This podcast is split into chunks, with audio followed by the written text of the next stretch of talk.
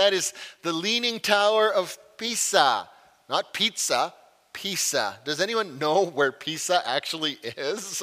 I had to look it up on the internet. I knew it was in in, in Italy, but I, I didn't know exactly where in Italy. So I, I looked it up this week. Okay, here's building number three. Do you recognize this famous clamshell design? This is the Sydney Opera House in Sydney, Australia, down under. Building number four. Do you recognize this place? Do you recognize this city?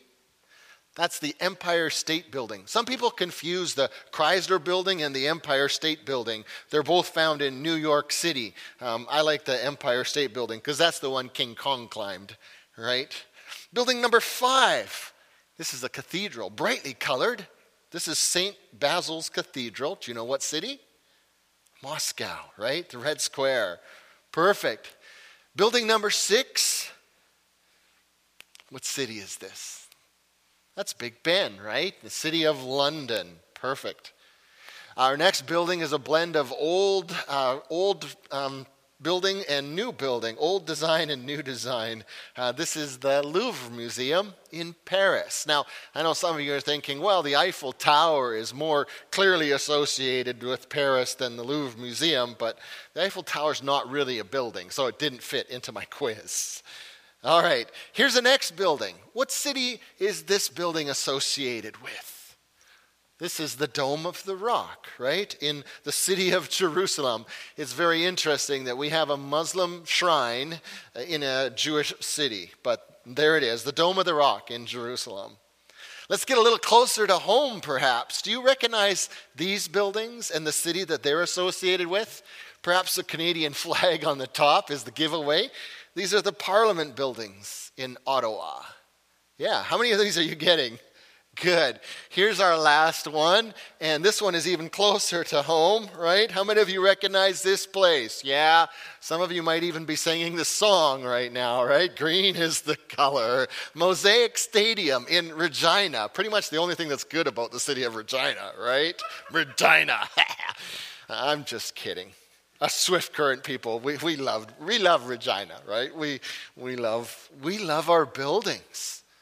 As human beings, we just love our buildings. And when it comes to worship, how do you worship without a building to worship in, right?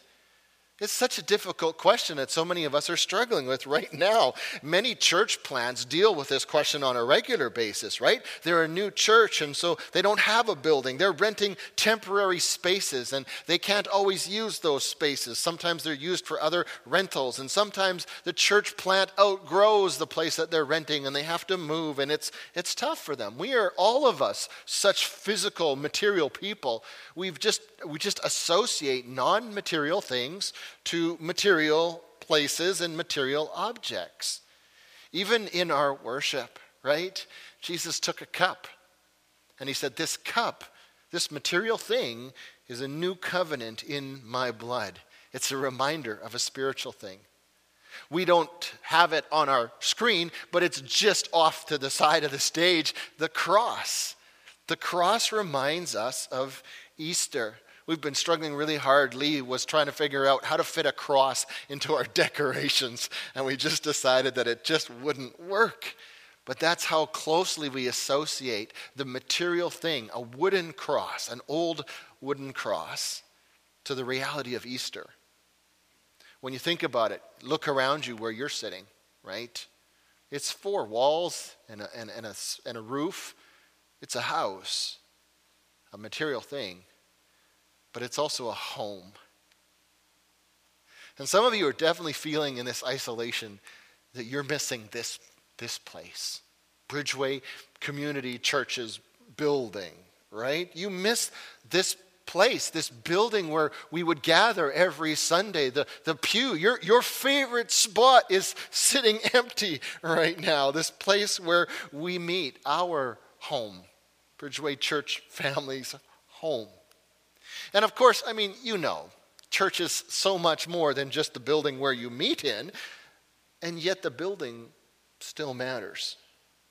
the matter and the mystic, mystical, the, the material and the non-material, the substantial and the spiritual, the physical and the metaphysical, they are all connected to each other in ways that are beyond our human ability to grasp or fathom.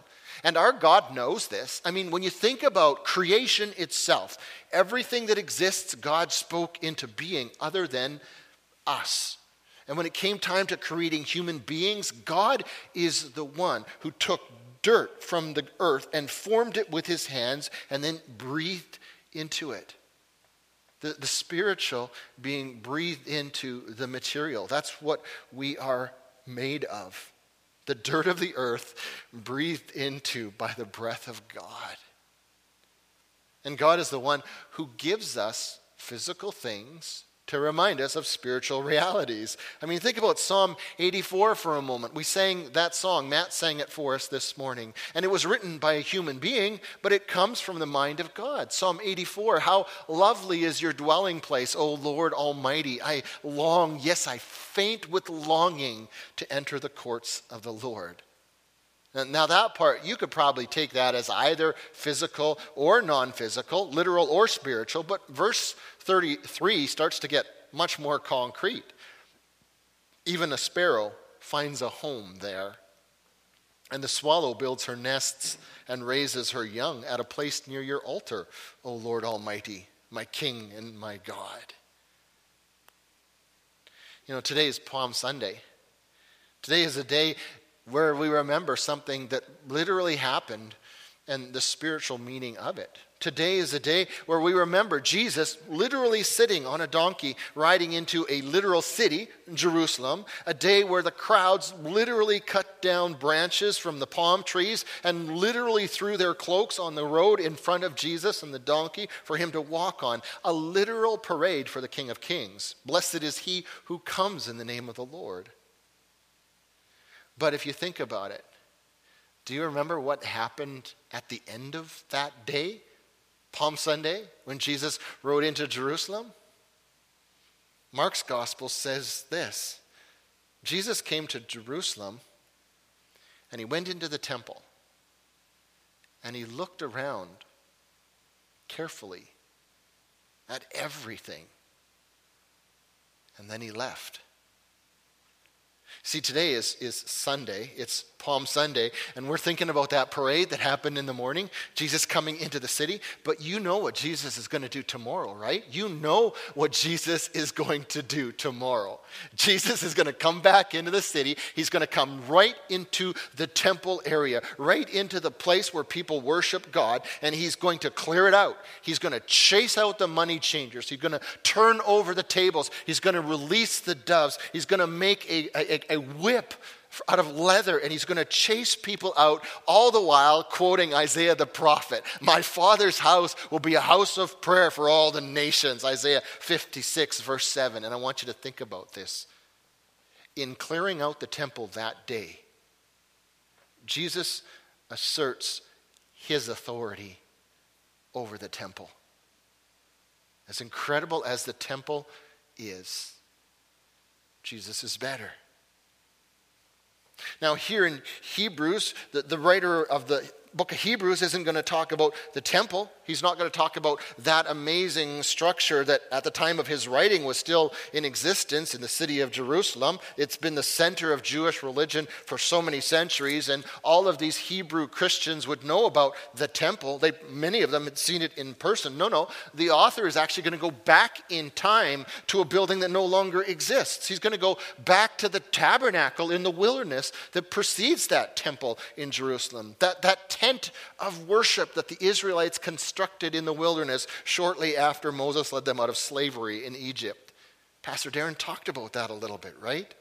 That tabernacle was so important to the Jewish people, and yet as important as that building was, as central a part of the Jewish faith, as clearly a representation of God's presence among his people, as endearing and enduring a symbol as it is, Jesus is better.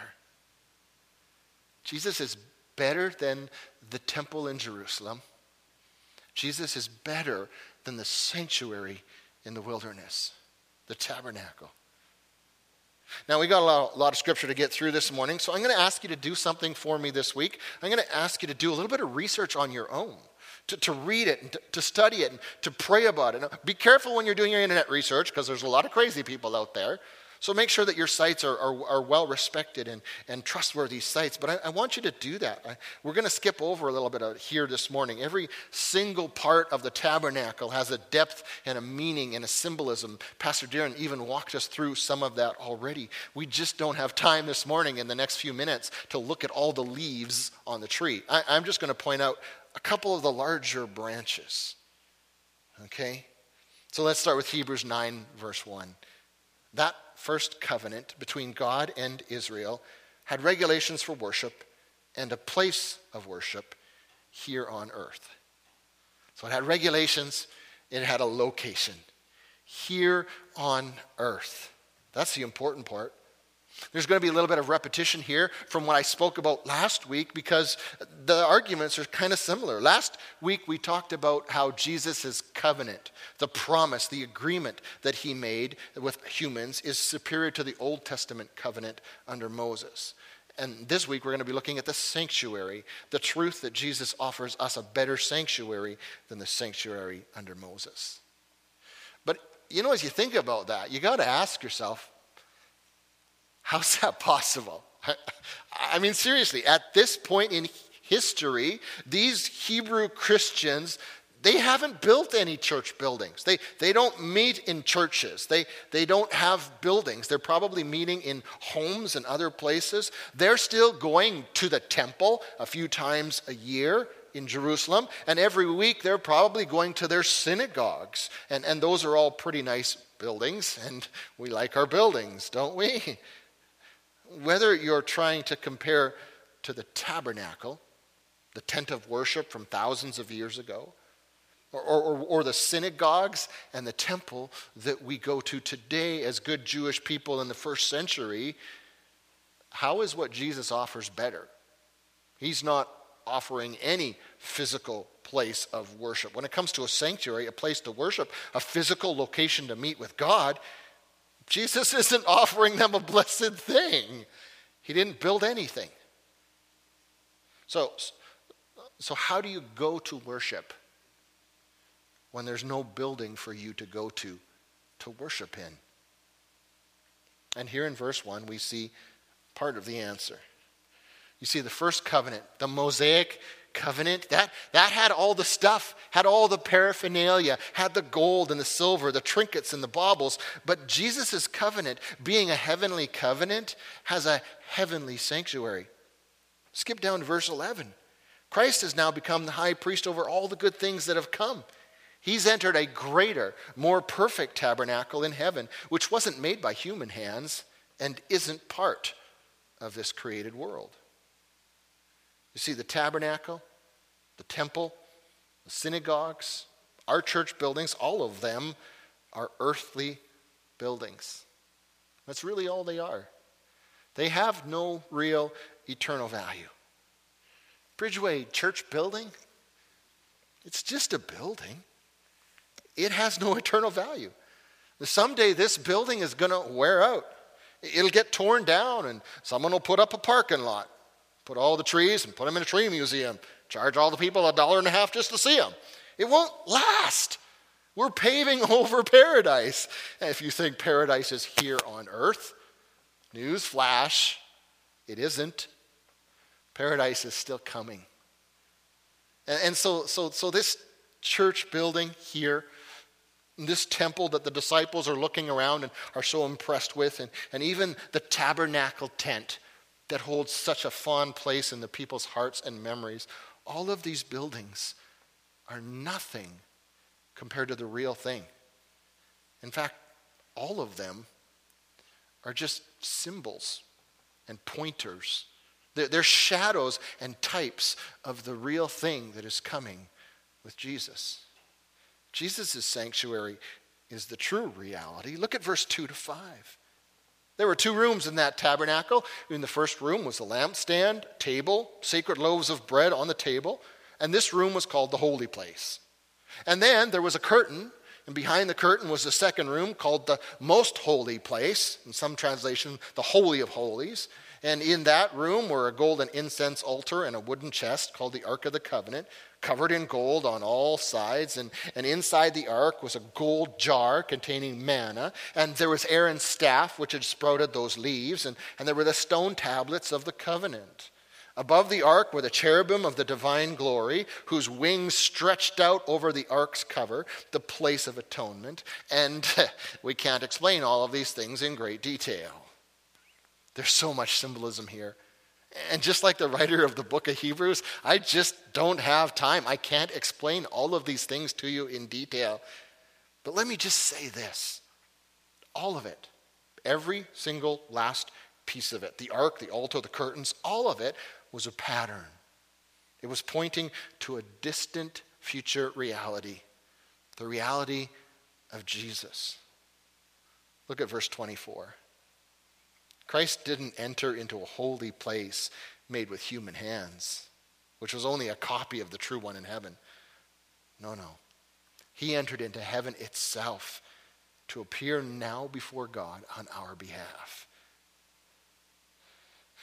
Now, there is a small translation problem in verse four that I'm well aware of, the location of one of the items, and it's really only a problem in our English translations, so I'm not going to do a whole bunch of dealing with it. If you want to do some research on that, there's so much out there on the tabernacle and all of its symbolism. Feel free to spend part of your time in isolation reading about the tabernacle. In fact, you could go online and you could order and purchase a copy of the tabernacle. You could like order it and they'd send you, it's like a little three D puzzle. You could build the tabernacle. Miller students, I think, do this every year in one of their classes. They build a little, a little replica of the tabernacle. There's actually also a full-size tabernacle that tours around North America, and uh, we saw it a few years ago when it came to Saskatoon. It's, it's worth your time as well if you can track out where that where that full-size tabernacle and the people that organize that. That's that's great stuff, studying the tabernacle. But let me just say this, okay? Every other building that has ever been built and every place of worship that has ever been built has been built by humans. Human hands constructed it. I mean, for crying out loud, in Exodus thirty-one, we even know the names of some of the guys who built that tabernacle in the wilderness, Bezalel and Aholiab. That's pretty cool. Good workmen, highly skilled, even inspired by God, but still just men, just human beings. Every single building, every single place of worship that has ever been built has been built by humans, other than one. God built the heavenly sanctuary where we worship Christ. It isn't made by human hands. Everything else is just a shadow of that reality. Now, the third thing we see about this heavenly sanctuary of Jesus is that it has a perfect sacrifice associated with it.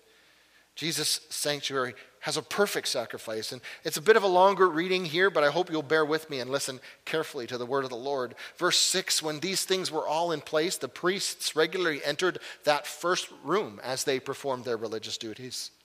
But only the high priest entered the most holy place, and him only once a year.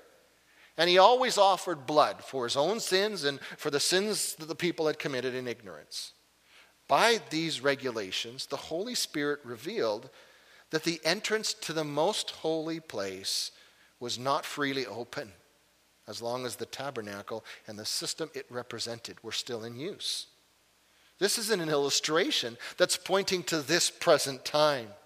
For the gifts and sacrifices that the priests offer are not able to cleanse the consciences of the people who bring them. For that old system deals only with food and drink and various cleansing ceremonies, physical regulations that were in effect only until a better system could be established.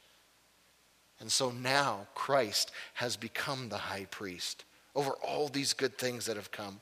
He's entered that greater, more perfect tabernacle in heaven, which wasn't made by human hands and which isn't part of the created world, with his own blood, not the blood of goats and calves, with his own blood. Christ entered the most holy place once for all time and secured our redemption forever. You see, under that old system, the blood of goats and bulls, the ashes of heifers could cleanse people's bodies for a ceremonial impurity. But just think how much more the blood of Christ will purify our consciences from the sinful deeds so that we can worship the living God. For by the power of the eternal Spirit, Christ offered himself to God as a perfect sacrifice for our sins. That's why he's the one who mediates this new covenant between God and the people, so that all who are called can receive the eternal inheritance God has promised to them. For Christ died to set them free from the penalty of sin that they had committed under the first covenant. You see, the perfect sacrifice in this heavenly sanctuary, the perfect sacrifice, it's Jesus himself. He was the perfect sacrifice. He has secured your forgiveness, not with animal sacrifices, which are temporary and insufficient anyways. He secured your forgiveness, your redemption, your new life. Jesus secured that with his own blood by giving his own life.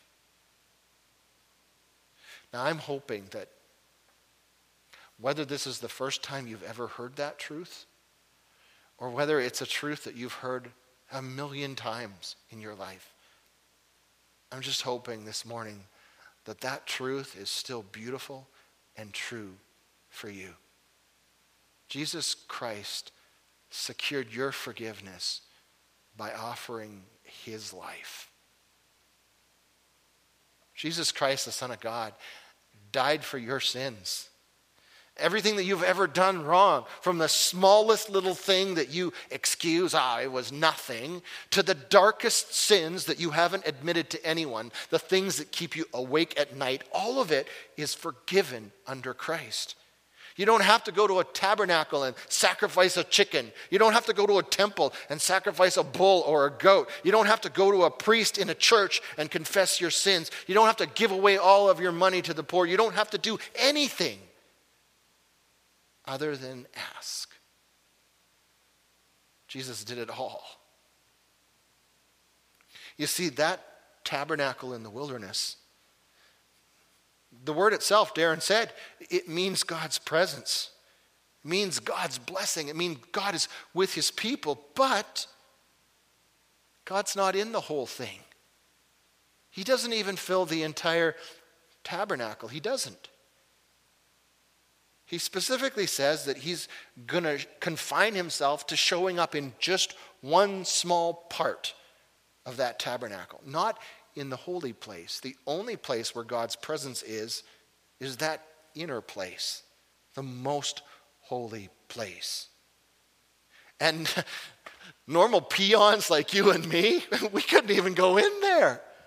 Like, we were forever separated from the presence of God. We couldn't go in there and be with God. We couldn't go into the most holy place. And even the guys that we looked up to, even the most holy guys, the priests and the Levites, the ones who read the law and helped us understand God, they couldn't go in there. They couldn't go into the most holy place. They couldn't go into God's presence. Even the religious leaders could not go in and be with God. Only one person, the high priest, and only once a year. Like, that's it. One guy once a year. That's all God allowed. God's presence was too pure, too holy, too powerful for us to endure. None of us could go in. And so we all really needed to have something happen to that most holy place. We needed a way to have more of God in our lives, because let's face it, following laws and rules is just killing us all. We're all starting to realize on our own that the law had no power to make us perfect, Hebrews seven nineteen. We were all starting to come to that truth, that that first covenant following the rules, that first agreement, it had problems. It wasn't faultless. Hebrews eight, seven.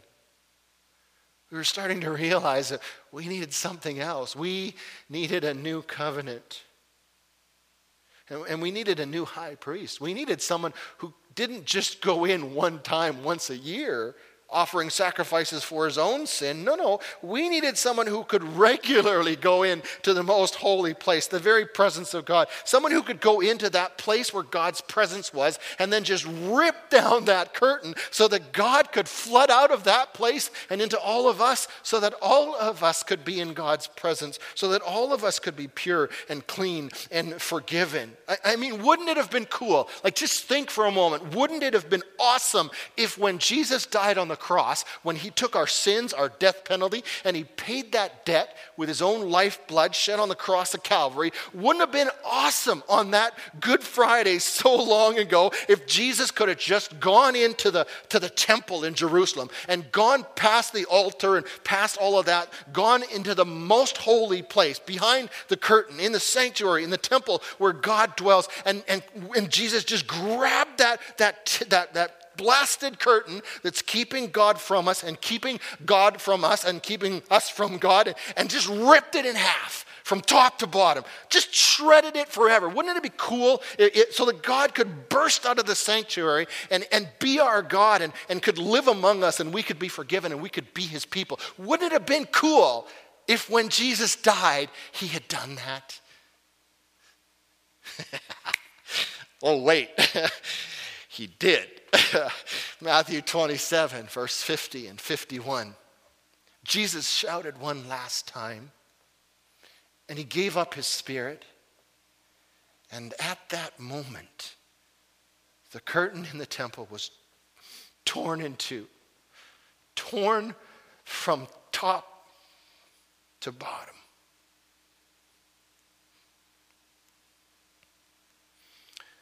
At the beginning of Holy Week, Jesus clears the temple.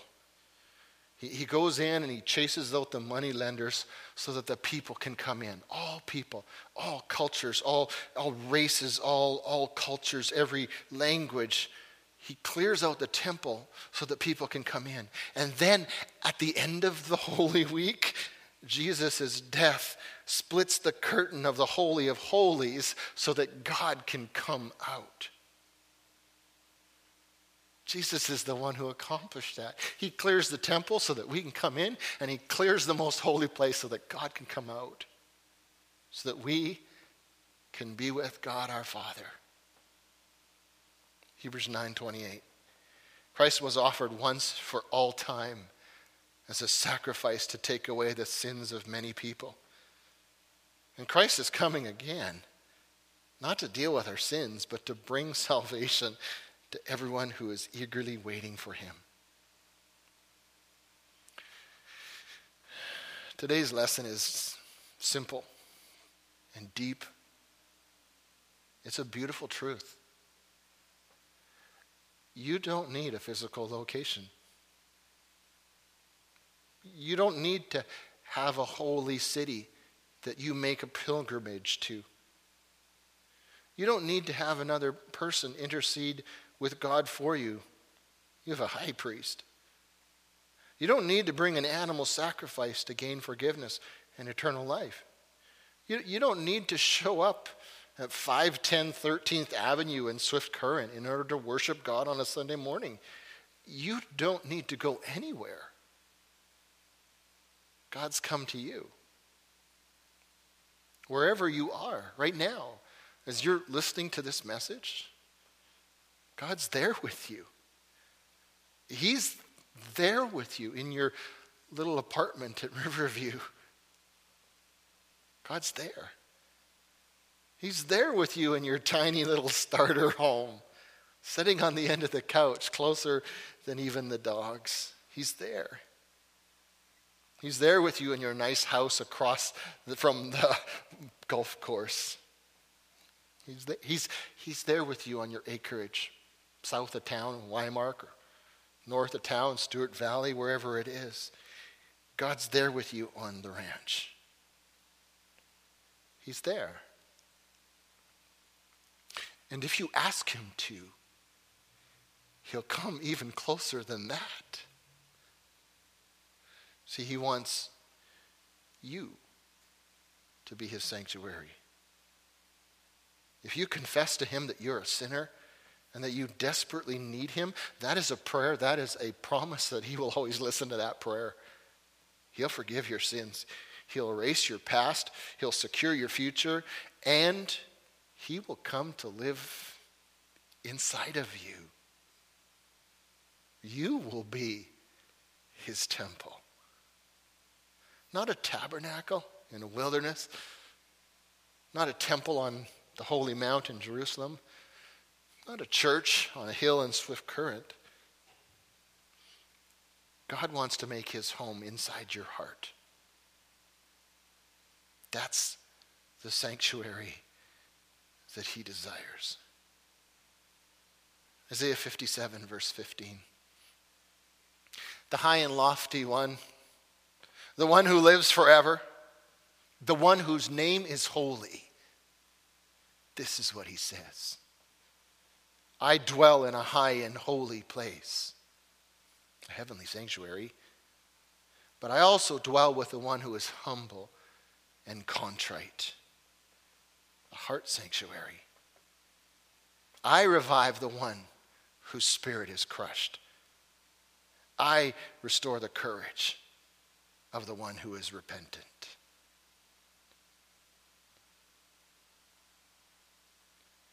In the old temple in Jerusalem, nobody knocked down the birds' nests. The birds were allowed to come and stay, raise their young. The swallows were not turned away. In this new sanctuary, please know that you are worth so much more to Jesus than many sparrows. He will never turn you away. In Jesus, he wants to make a sanctuary in you.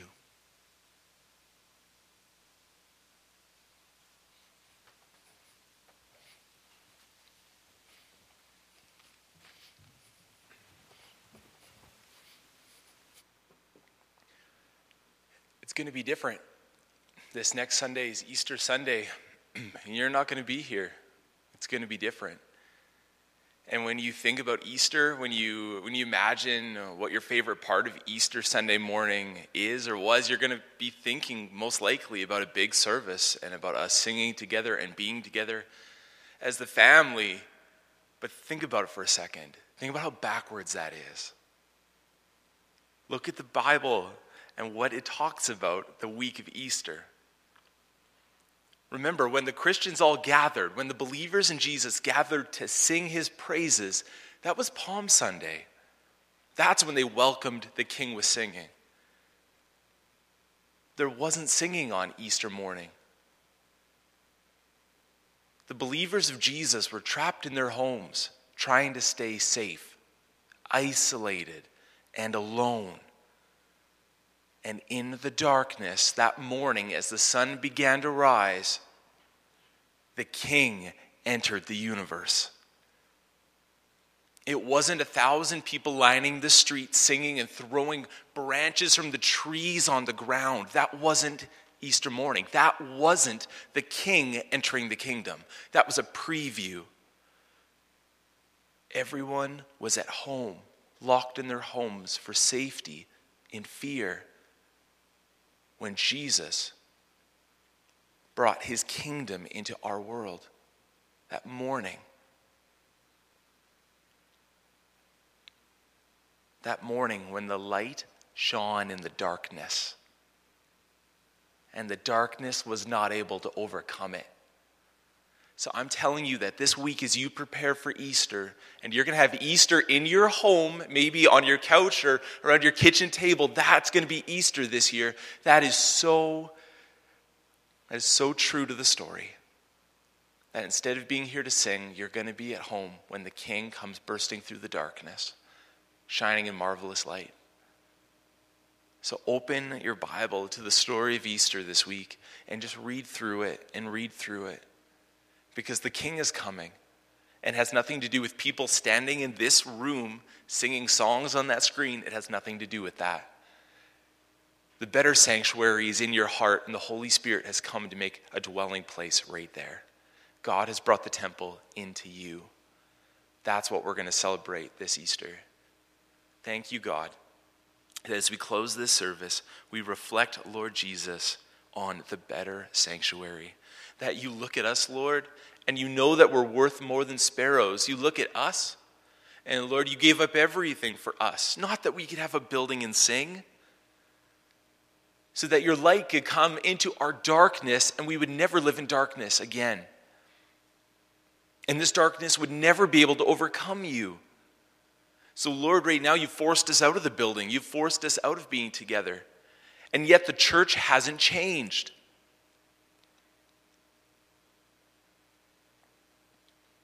So Lord, I just pray for my own heart and for the heart of our church. Show us, Lord, what it means to be the sanctuary. Show us, Lord, how valuable we are in your eyes. And remind us, Lord, each morning as we wake up, that as we prepare for Easter morning and the coming of the King, darkness will never overcome your light, ever. You are so good. You are so good. Lord, we do all of this for your glory. That's why we as a church worship and gather. It's for you. Thank you, Lord, for making a dwelling place in our hearts. Lord, bless your church this morning wherever they are and make them a blessing to all the people around them. Lord, shine your light so brightly to this world this Easter. Even though the world won't see the church gathered, I pray the world would see you. And that you would cause revival, Lord Jesus, and salvation to break out in this world. You are our living hope. We thank you in Jesus' name. Amen.